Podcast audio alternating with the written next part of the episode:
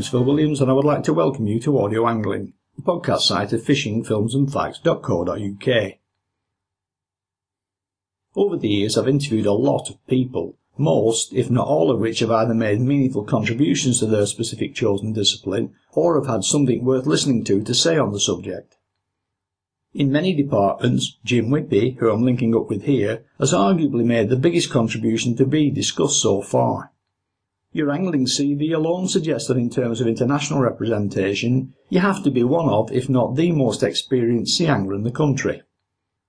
Well, I have done a wide range of fishing. I started off fishing in a Euro shore match for England for the EFSA team. I then did light tackle fishing out in South Africa for the England team. I fished in the Euro boats, the Game Championship, again for an England team, and uh, culminated with fishing six times for England in the World Boat Championship. So I have covered a wide range of techniques while I'm fishing. I actually didn't start as a shore fisherman. I really took up fishing when I injured my knee badly playing football. I was a mad keen footballer and I went straight into um, competition boat fishing. My brother-in-law was a keen angler as well, but he was so poorly and sick when he's out in the boat. I decided to start a shore section up at our local club, and that got me into the shore fishing as well. From there on, I started the Sussex Leagues. The first year I ran it, I think back in 1980, we had 31 teams of five fishing all the venues along the Sussex coast. And that was about the time that um, the SAMP movement was getting going, because there was some argument at the time about whether there should be big payouts of money or not. And SAMP came in and set up a good formula to work to, where everybody knew where they stood about zone payouts and such. And uh, that clarified a lot in those days. And then I got really into the club boat fishing and um, won my club championship numerous times. I think I ended up winning it 13 times, but wanted to stretch my limits so further.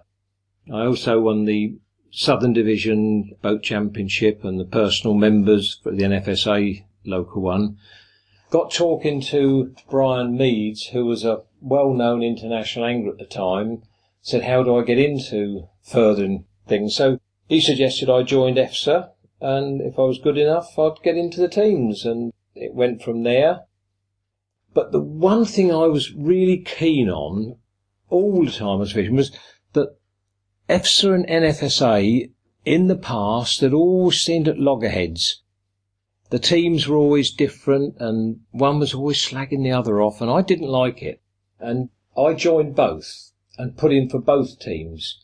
And in fact, I think myself and Mick Toomer were the first people to actually fish both for EFSA and the NFSA. We both fished the World Championship down in Portugal the first time together, and I feel it helped draw the two organisations together. Obviously, other people who are administrators took it the further. Peter Peck and other people, forward-minded think people got together to bring it closer. I mean, in recent years, it's ended up, I've been a selector for the NFSA, also a public relations officer for EFSA, and I've helped select the teams for both organisations. So I think the marrying of the two has come together. Now with the Angling Trust, we've really just got the one organisation. I think it's all to the good of angling. Place yourself in terms of combined experience on the international scene. I've always been keen to see things run properly. I started my own club shore and boat section and ran them both for many, many years, I think 22 years. I ran the Sussex League for about six years. Again, because I wanted to see things done properly. But in recent years, I've let others come in and do things. I mean, I've, I've worked finding sponsorship for the EFSA, for the European Championships and things like that. But I wouldn't say I was a great mover and shaker. I have, as I say before, I, I like the idea of getting the organisations together. And I'm a competitive angler and I wanted to compete at the highest level. And I've been lucky enough to do that. So how does your CV read in terms of medals? Well, I, I've had success sort of all the way round, really. I'm, I'm thrilled to bits to have done it. So after the club championships and the divisional championships, I moved on to EFSA. Probably the greatest success there, I was captain of the EFSA team when we went to Norway, where we'd never won a medal, and we won the gold medal easily that year. That was tremendous. And then uh, I captained a light tackle team down in South Africa. We didn't win down there, but that was a fantastic championship. I fished two game championships in the European Federation and won gold in both of those, but they were team events, so it's not just me, it was a team effort. And then, of course, in the World Championships, I was lucky enough, we had won the silver medal. I think that was in Belgium and the bronze medals in Denmark. So they were quite highlights. Well worth burgling then. but on a more serious note, a very impressive CV, as I was saying. However, within that, there has to be some sort of personal preference. So to better understand what and where that lies, it might help to do a run through of what led you along your particular sea angling path. Well, I was born at Pevensey Bay, right on the sea, and with my young brother, we spent all our time on the beach. We used to put sand lines out. That's where you peg a line down on the beach at low tide, and tide comes in, you catch the fish. When the tide goes out, take the fish off. We were each given a lug spade when we were about 10 or 12 by an old fisherman, and we used to dig lugworm and sell them to holiday makers. And that developed. We just enjoyed fishing, but football was my real game until I mucked my knee up. I did a bad cartilage injury. Then I had to look for something competitive to take its place. And fishing was the thing that did that. And uh, I just went into it wholeheartedly. As I say, first of all, I started boat fishing. I used to do a lot of the big matches along the south coast of the shore, but what happened was I ended up trying to do both, beach and boat, and I got to one championship and I'd taken the wrong box. I had all my shore stuff and it was a boat championship and I thought, this is daft. I've got to change. I've got to concentrate on one thing or the other. So in 1988, I made a conscious decision that I'm going to stop shore fishing and concentrate on the boats. And from there, it went brilliant. I'm in the, I think that year or the following year, I won the European Cod Championship. That was a great start. I won the five day Plymouth International, the five day Weymouth International, and things took off really well. That's how, because of those sort of results, I managed to get into the world boat team. And while all of that's going on, there's still the more down to earth day to day fishing too. So how has that changed in terms of quality over your time? Well, it's funny. Everybody says that the fishing back in the 60s and 70s was brilliant and all this. But in 1967, I think it was, the Angler's Mail produced an Angler's Logbook. And being a fanatic at the time, only young, I bought the logbook and I started filling it in from 1967. I've got it in front of me here. Kept a log. I went out 135 times that year, and that was only in a 10 foot dinghy that was quite a number of times to go out fishing. And the results were no better than you get today. It's rubbish to say that the sea was full of fish and all this. The fishing then, mind you, I was only probably limited to four or five miles out, but the same could be said today. I'm sure the results would be almost similar. In fact, the results would probably be better today because of several reasons. We always used to anchor down. Everybody went out fishing out of Eastbourne, anchored down. Nowadays, nobody anchors. We drift for the plaice, we drift for cod, we drift for pollock, and it's changed the fishing. The quality of the tackle, the knowledge and the technique and the baits used means we're getting the best out of the fishing. And as I say, on many fish, it's better now than it was then. With certain species, you could argue the same up here in Lancashire, and very likely in most other places if the truth be known. Some species, cod for example, have declined dramatically, but we had a good spell on the bass for a few years, and currently there are lots of rays and plaice mixed in amongst all the usual stuff. It seems to work in cycles, with not everybody necessarily being at the same part of the cycle at the same time. Well, there are cycles. If one fish has a good year, it's probably eaten the young of another fish and keeps them back. And you're right. You get a year where there's a lot of dabs, a year where there's a lot of plaice, and another year it'll be all cod or something else. You never get all of them together. it definitely works in cycles.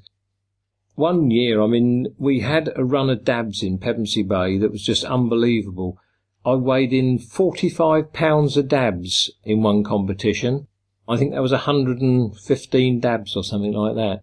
But the year after, if you got 10 on a day, you're doing well. But now we've had years of plaice. The last three years off Eastbourne and the Sussex coast been tremendous run of plaice. We've had a good run of codlin, up to six, ten pounds within five mile shore, which is not something we get regularly here. So you can never go out and think, right, this year it's going to be bass or cod or plaice. It'll be one of them, but not all of them. Speaking with a friend of yours recently, Tim McPherson, he made the point that black bream have been slipping steadily into decline along the Sussex coast for quite a number of years, to the extent that people are now starting to take action to try to bring about some degree of reversal.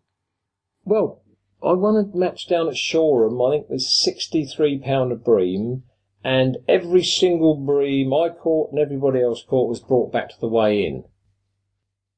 In the end, the fishing on those rocks just went completely dead. I mean, not only because of the anglers catching and keeping them, they were getting caught down in the Bay of Biscay and places like that, netted heavily. And it really died a death, the fishing at um, Littlehampton.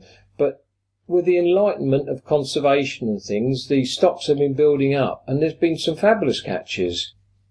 I do remember an NFSA competition they had there a few years back, where over a thousand black bream were caught, but only four were brought back for weighing in.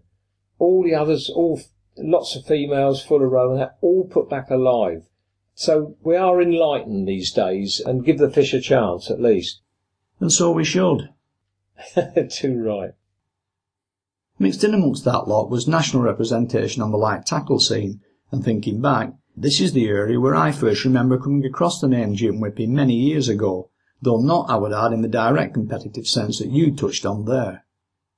Rather, it was for the making of headlines with a whole string of IGFA World Line Class records, and more to the point, making a whole pile of money into the bargain. Well, I read about a guy, I think it was Brian Taylor from Paignton, had won a thousand dollars because he broke a world record for pollock. Then a few months later, another record dribbed through that someone had broken a world record and got a thousand dollars. And I thought, what the devil's this all about? And Berkley Trilene, or Berkley, were promoting a line called Trilene, and they were offering a thousand dollars for any world records taken on their line. So I set about trying to find out what these records were. And it was line class records, you know, anything from 4K, 6K, 8K, the best caught on each of these lines. And I couldn't find the records. Eventually, I got hold of Ray Rush, I think it was, who used to be the secretary of the British Light Tackle Club. And he provided me with this list. And uh, when I looked at it, I could not believe. Bass and conger eels, I think, were the two that struck me.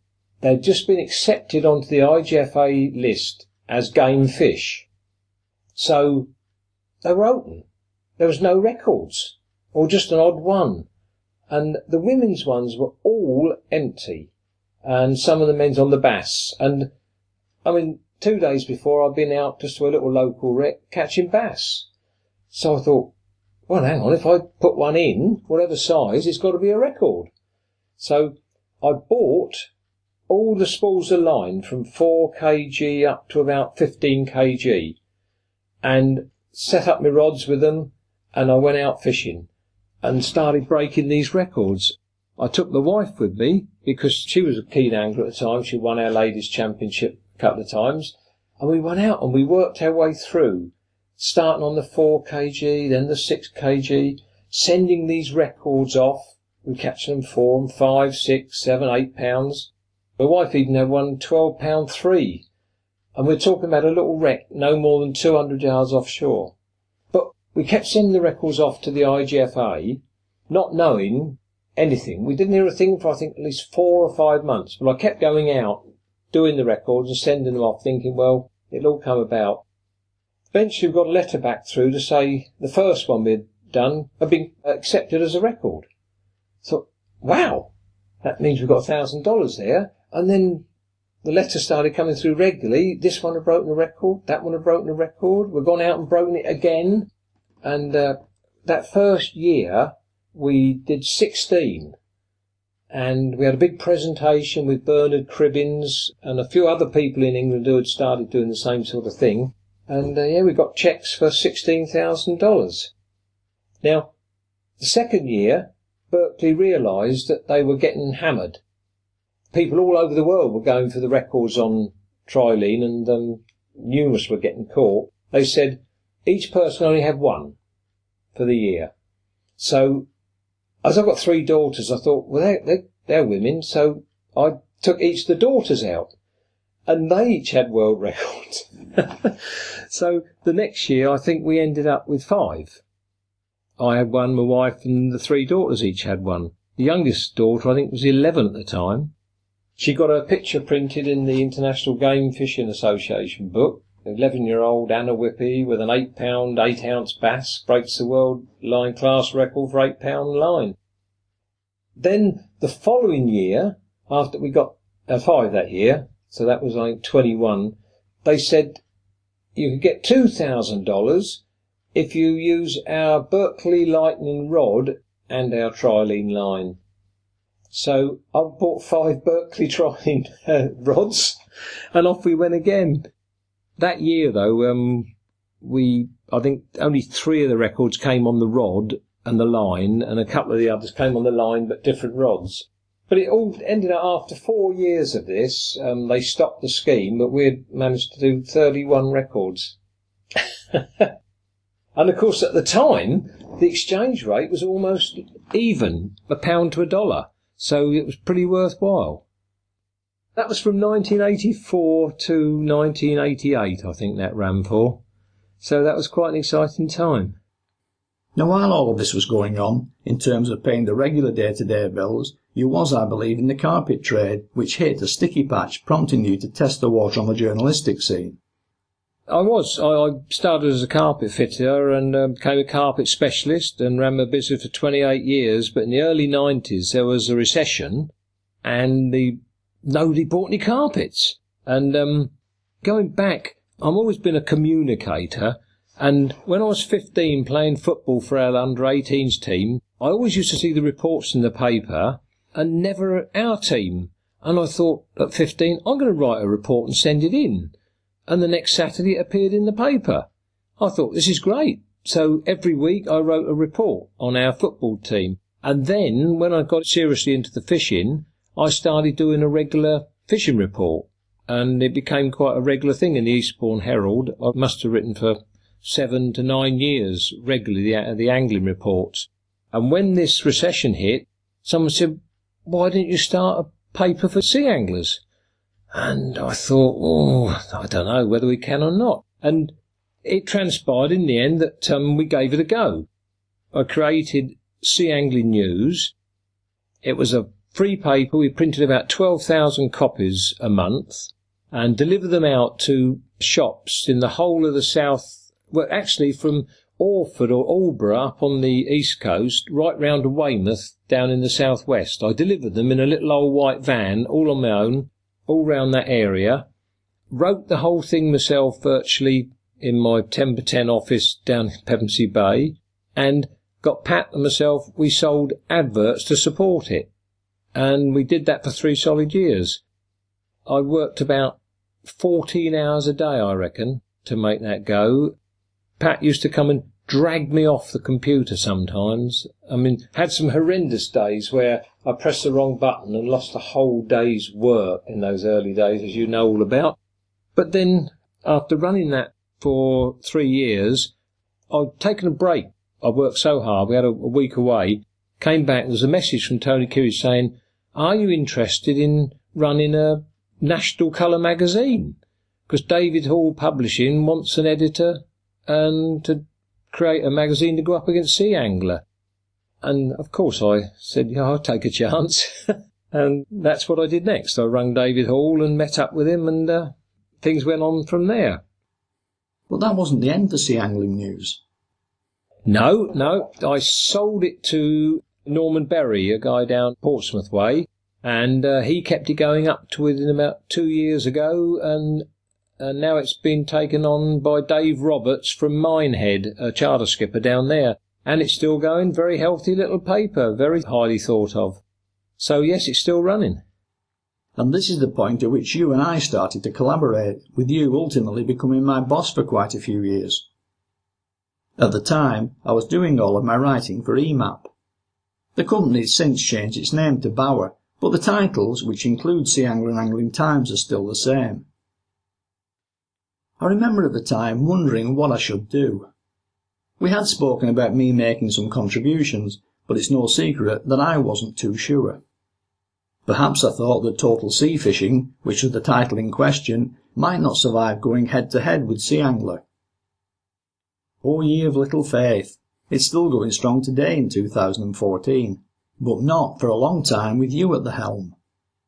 When I started total sea fishing, because I'd fished on the international scene, I had no experience of running a national magazine, but I had so many friends in the business, you know, of, of top fishermen, and I just asked them to help. And I had people like Jim Presley, who had been a double world champion, wrote for me. Trevor Rooney had been an, an international shore angler. Graham Pullen, of course, was very well known. And I rang these guys up and they all put um, articles to me and, and, it just went great right from the start. And I believe, I, am not quite, I, you know, I'm not quite sure where you came in, but I do know I did speak to you about doing articles for me and you were very iffy about leaving, uh, was it Boat Angler you were with? I'm not sure myself, to be honest. I do remember doing some articles with no author name.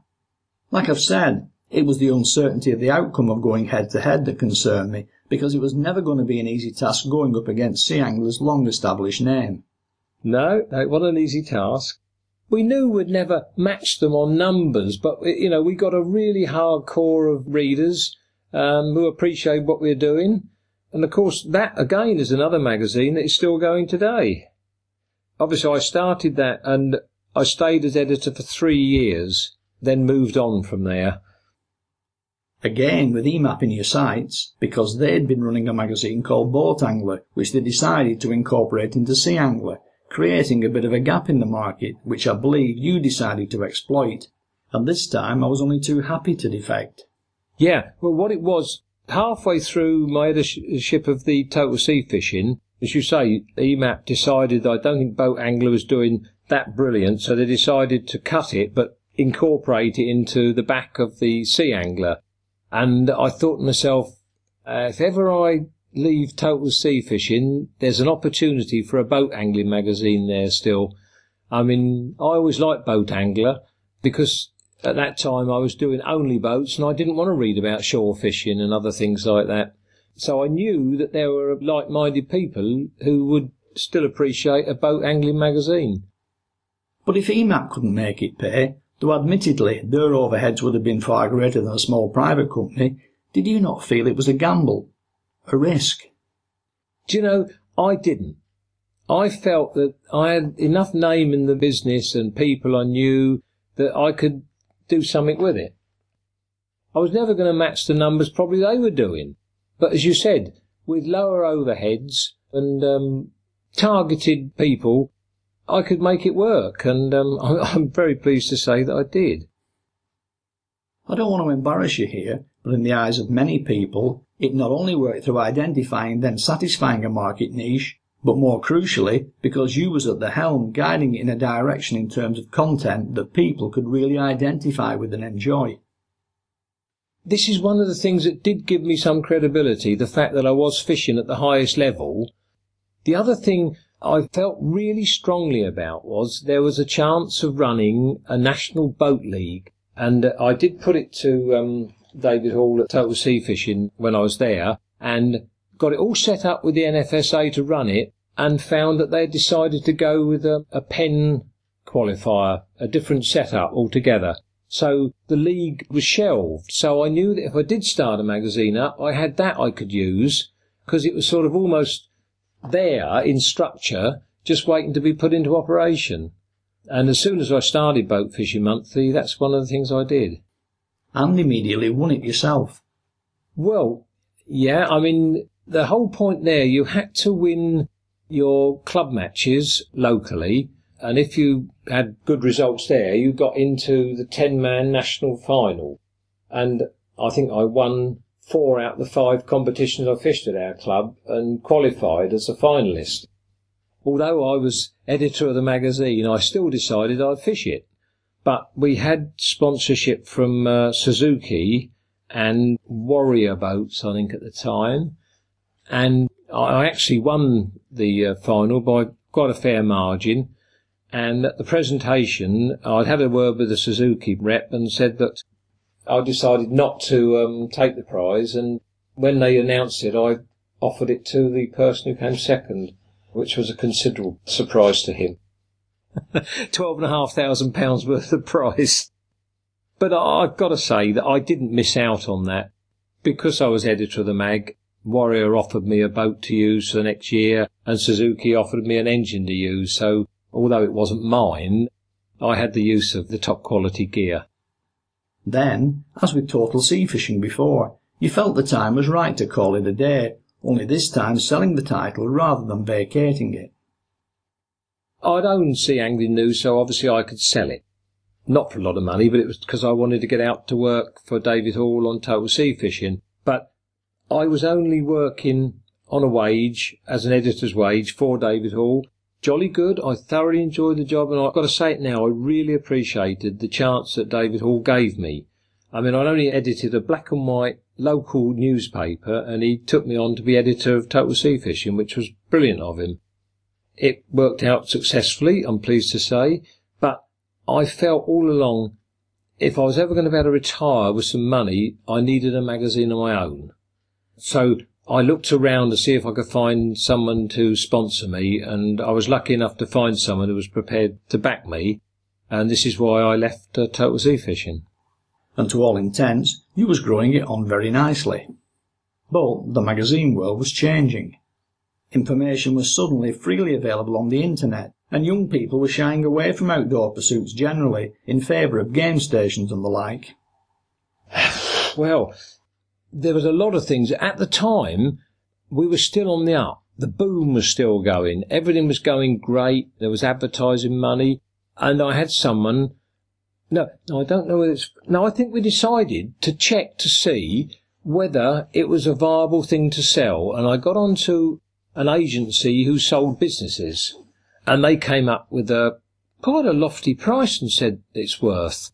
And I thought, well, yeah, I, I, I was getting on to um, round the 65 mark, was it? I think, or maybe a bit just before then, with a view to retiring. So I thought, well, let's go for it. Let's see if anyone's prepared to offer the money that he's talking about. And as it happened, two companies came in and started sort of throwing money to take it over while I sat back and let them argue over it. In the end, Warner Brothers up in Peterborough, who had been printing it, they bought it. So it was terrific.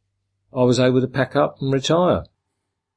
With hindsight, do you think that a general publisher with so many different titles was the right company for such a specialist magazine? I do, because their whole um, company ethos at the time, they had lots of small magazines not doing massive mounts, but all within in a niche area. And so they were quite happy to take on a thing like a fishing mag that had obviously been quite successful for them. And they kept me on for a year as a consultant, obviously, and asked about uh, anyone who could do the editing. And um, Dave Barham, my deputy at Total Sea Fishing, and had taken over there as editor. And um, Warner's then eventually took him on to be editor of Boat Fishing Monthly. And subsequently, uh, he goes on to own the magazine, but uh, that's another story. Which I am planning to ask you about shortly. But before I ask that, do you not think that magazines generally are at a crossroads in terms of viability as new delivery technologies take over from the printed word? Plus, of course, as had already been hinted at, people are drifting away from outdoor pursuits such as fishing in huge numbers anyway. Well, I, subsequently, yes, but I, I wasn't aware of how fast things were going to move electronically. I mean, the workload now for the editors is probably double They've virtually got to do all the stuff they do for the magazine, plus all the stuff for the website and Twitter and all these other things that I've never got into. I mean, that was one of the things I said to myself when I was editor. Any of these arguments or things that cropped up online between a few people who were doing it, there was always someone slagging someone off. Even if they said something about me, I never ever responded. Because as soon as you respond, you then antagonise the other side and they come back at you and it escalates. I just let it die. If anyone said anything about my magazine or me, I never said a word. Just let it die a natural death. And I felt that was the best way. But nowadays, of course, people feel forced to respond and uh, there's so much electronic going on. I, I wouldn't want to be doing it now. Then, Warners themselves pulled the plug. What was going on there? I, I don't know. I'm quite sure that it became quite tough to sell advertising, not only in that magazine, but I think generally things had started a downturn.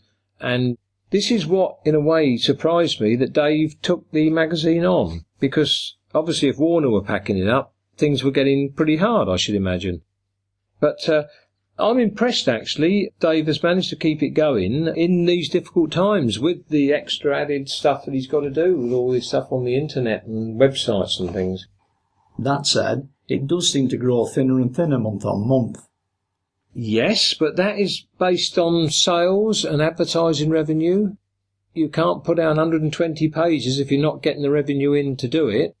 But if you've got perhaps a lesser amount of people buying it, but you can give them good value in 75 or 80 pages, then it's probably the way you've got to go.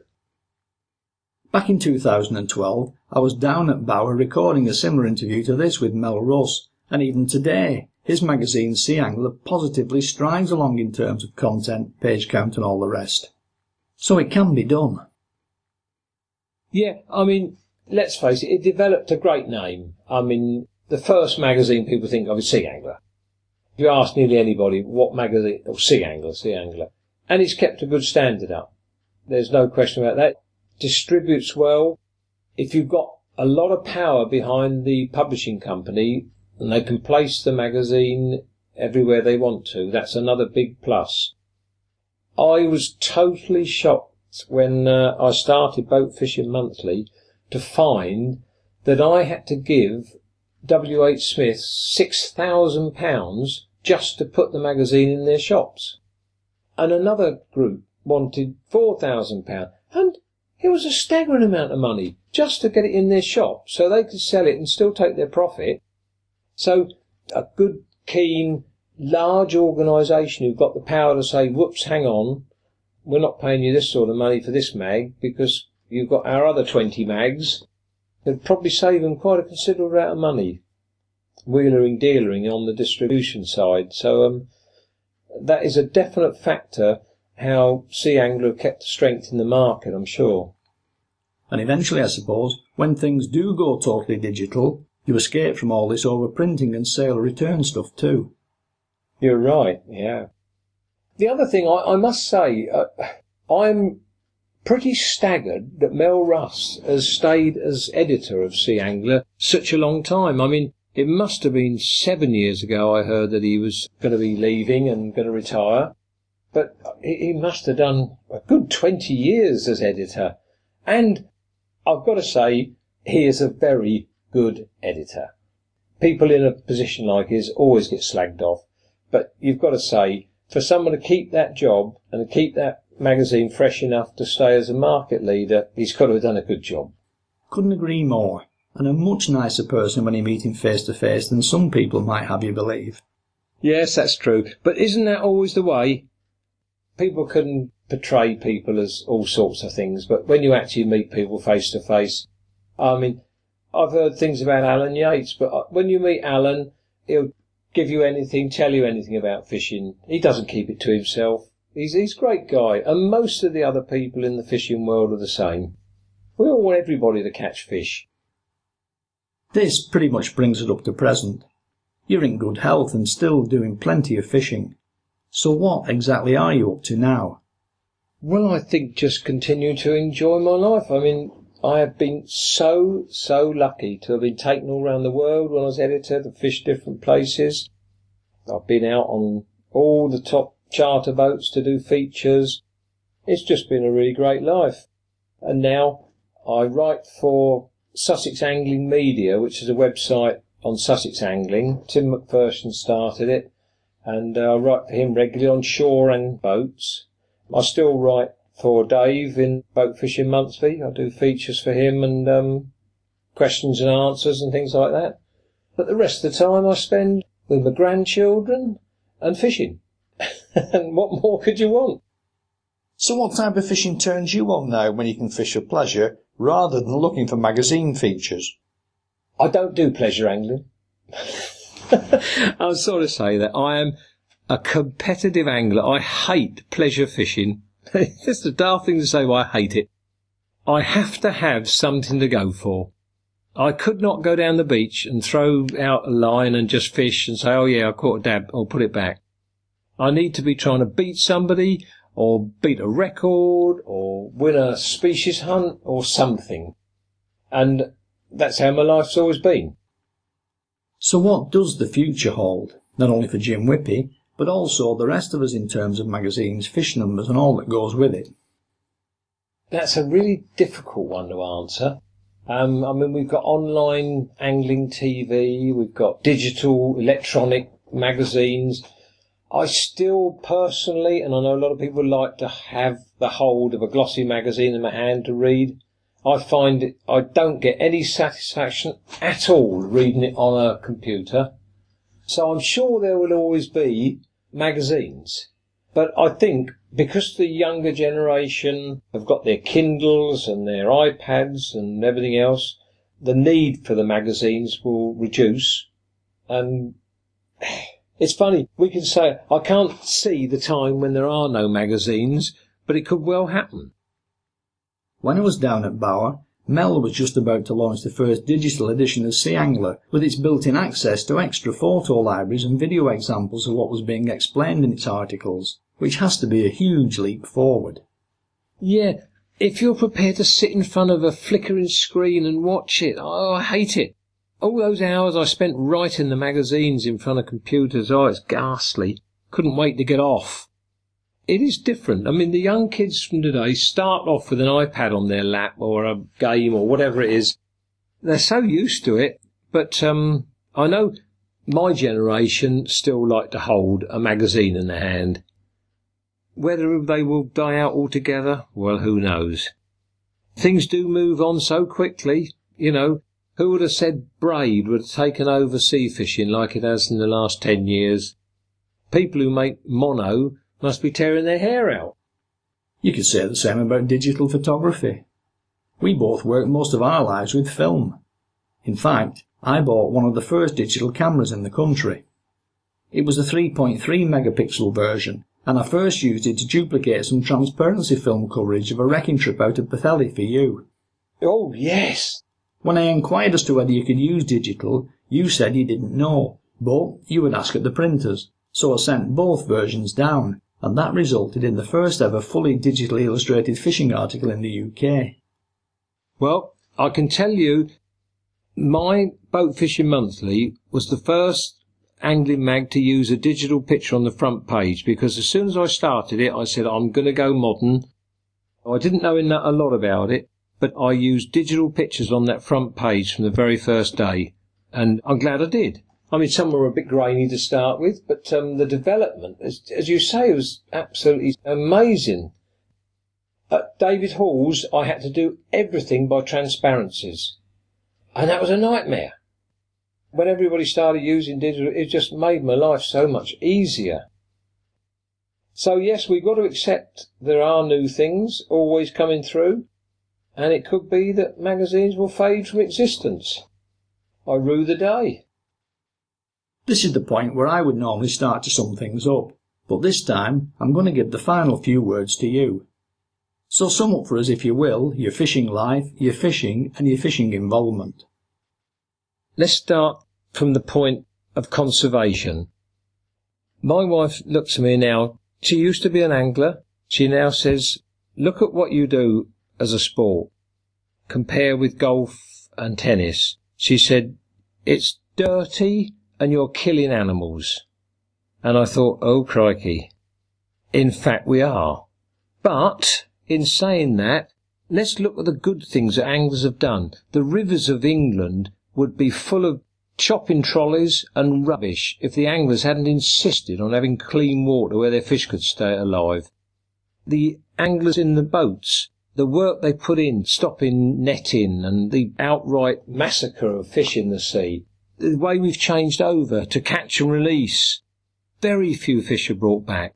We don't hate them. We don't kill them because we hate them. We love fish. I'm still as excited on every fish I catch as I was when I started. I just love it. I love the whole concept of it.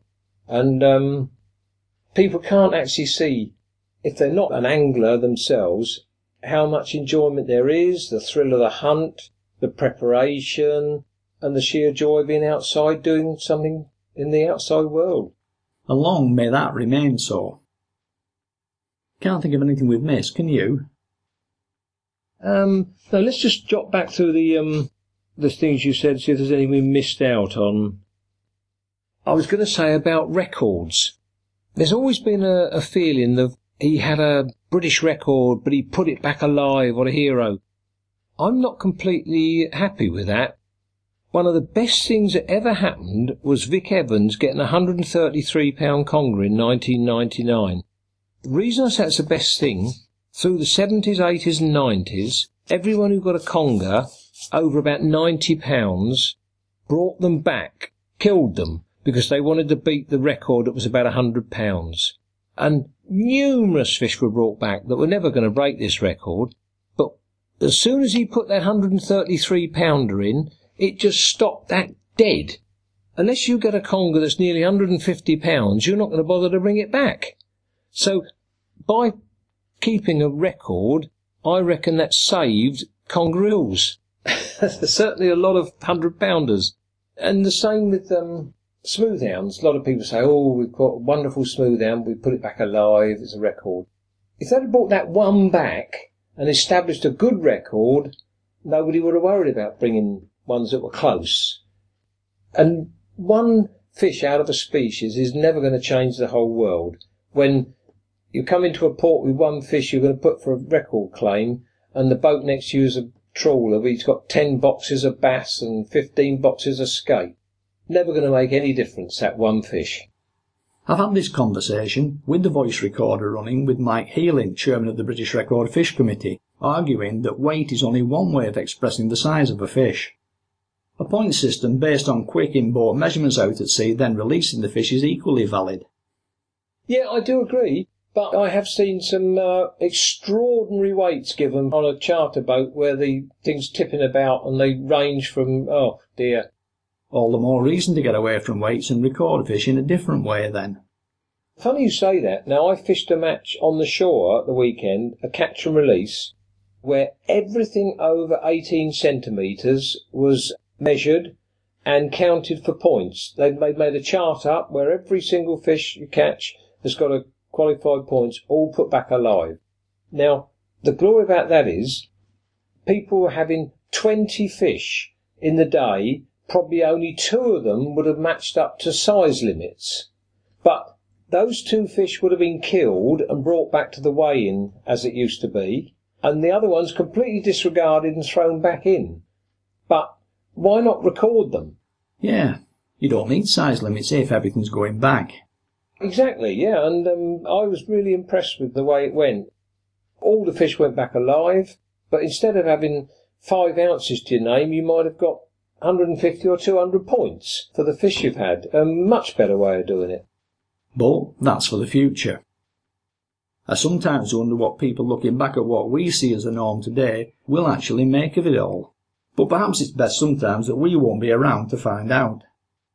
So all that remains is to say a very big thank you to Jim Whippy for his contribution to angling over the years and for his contribution here today.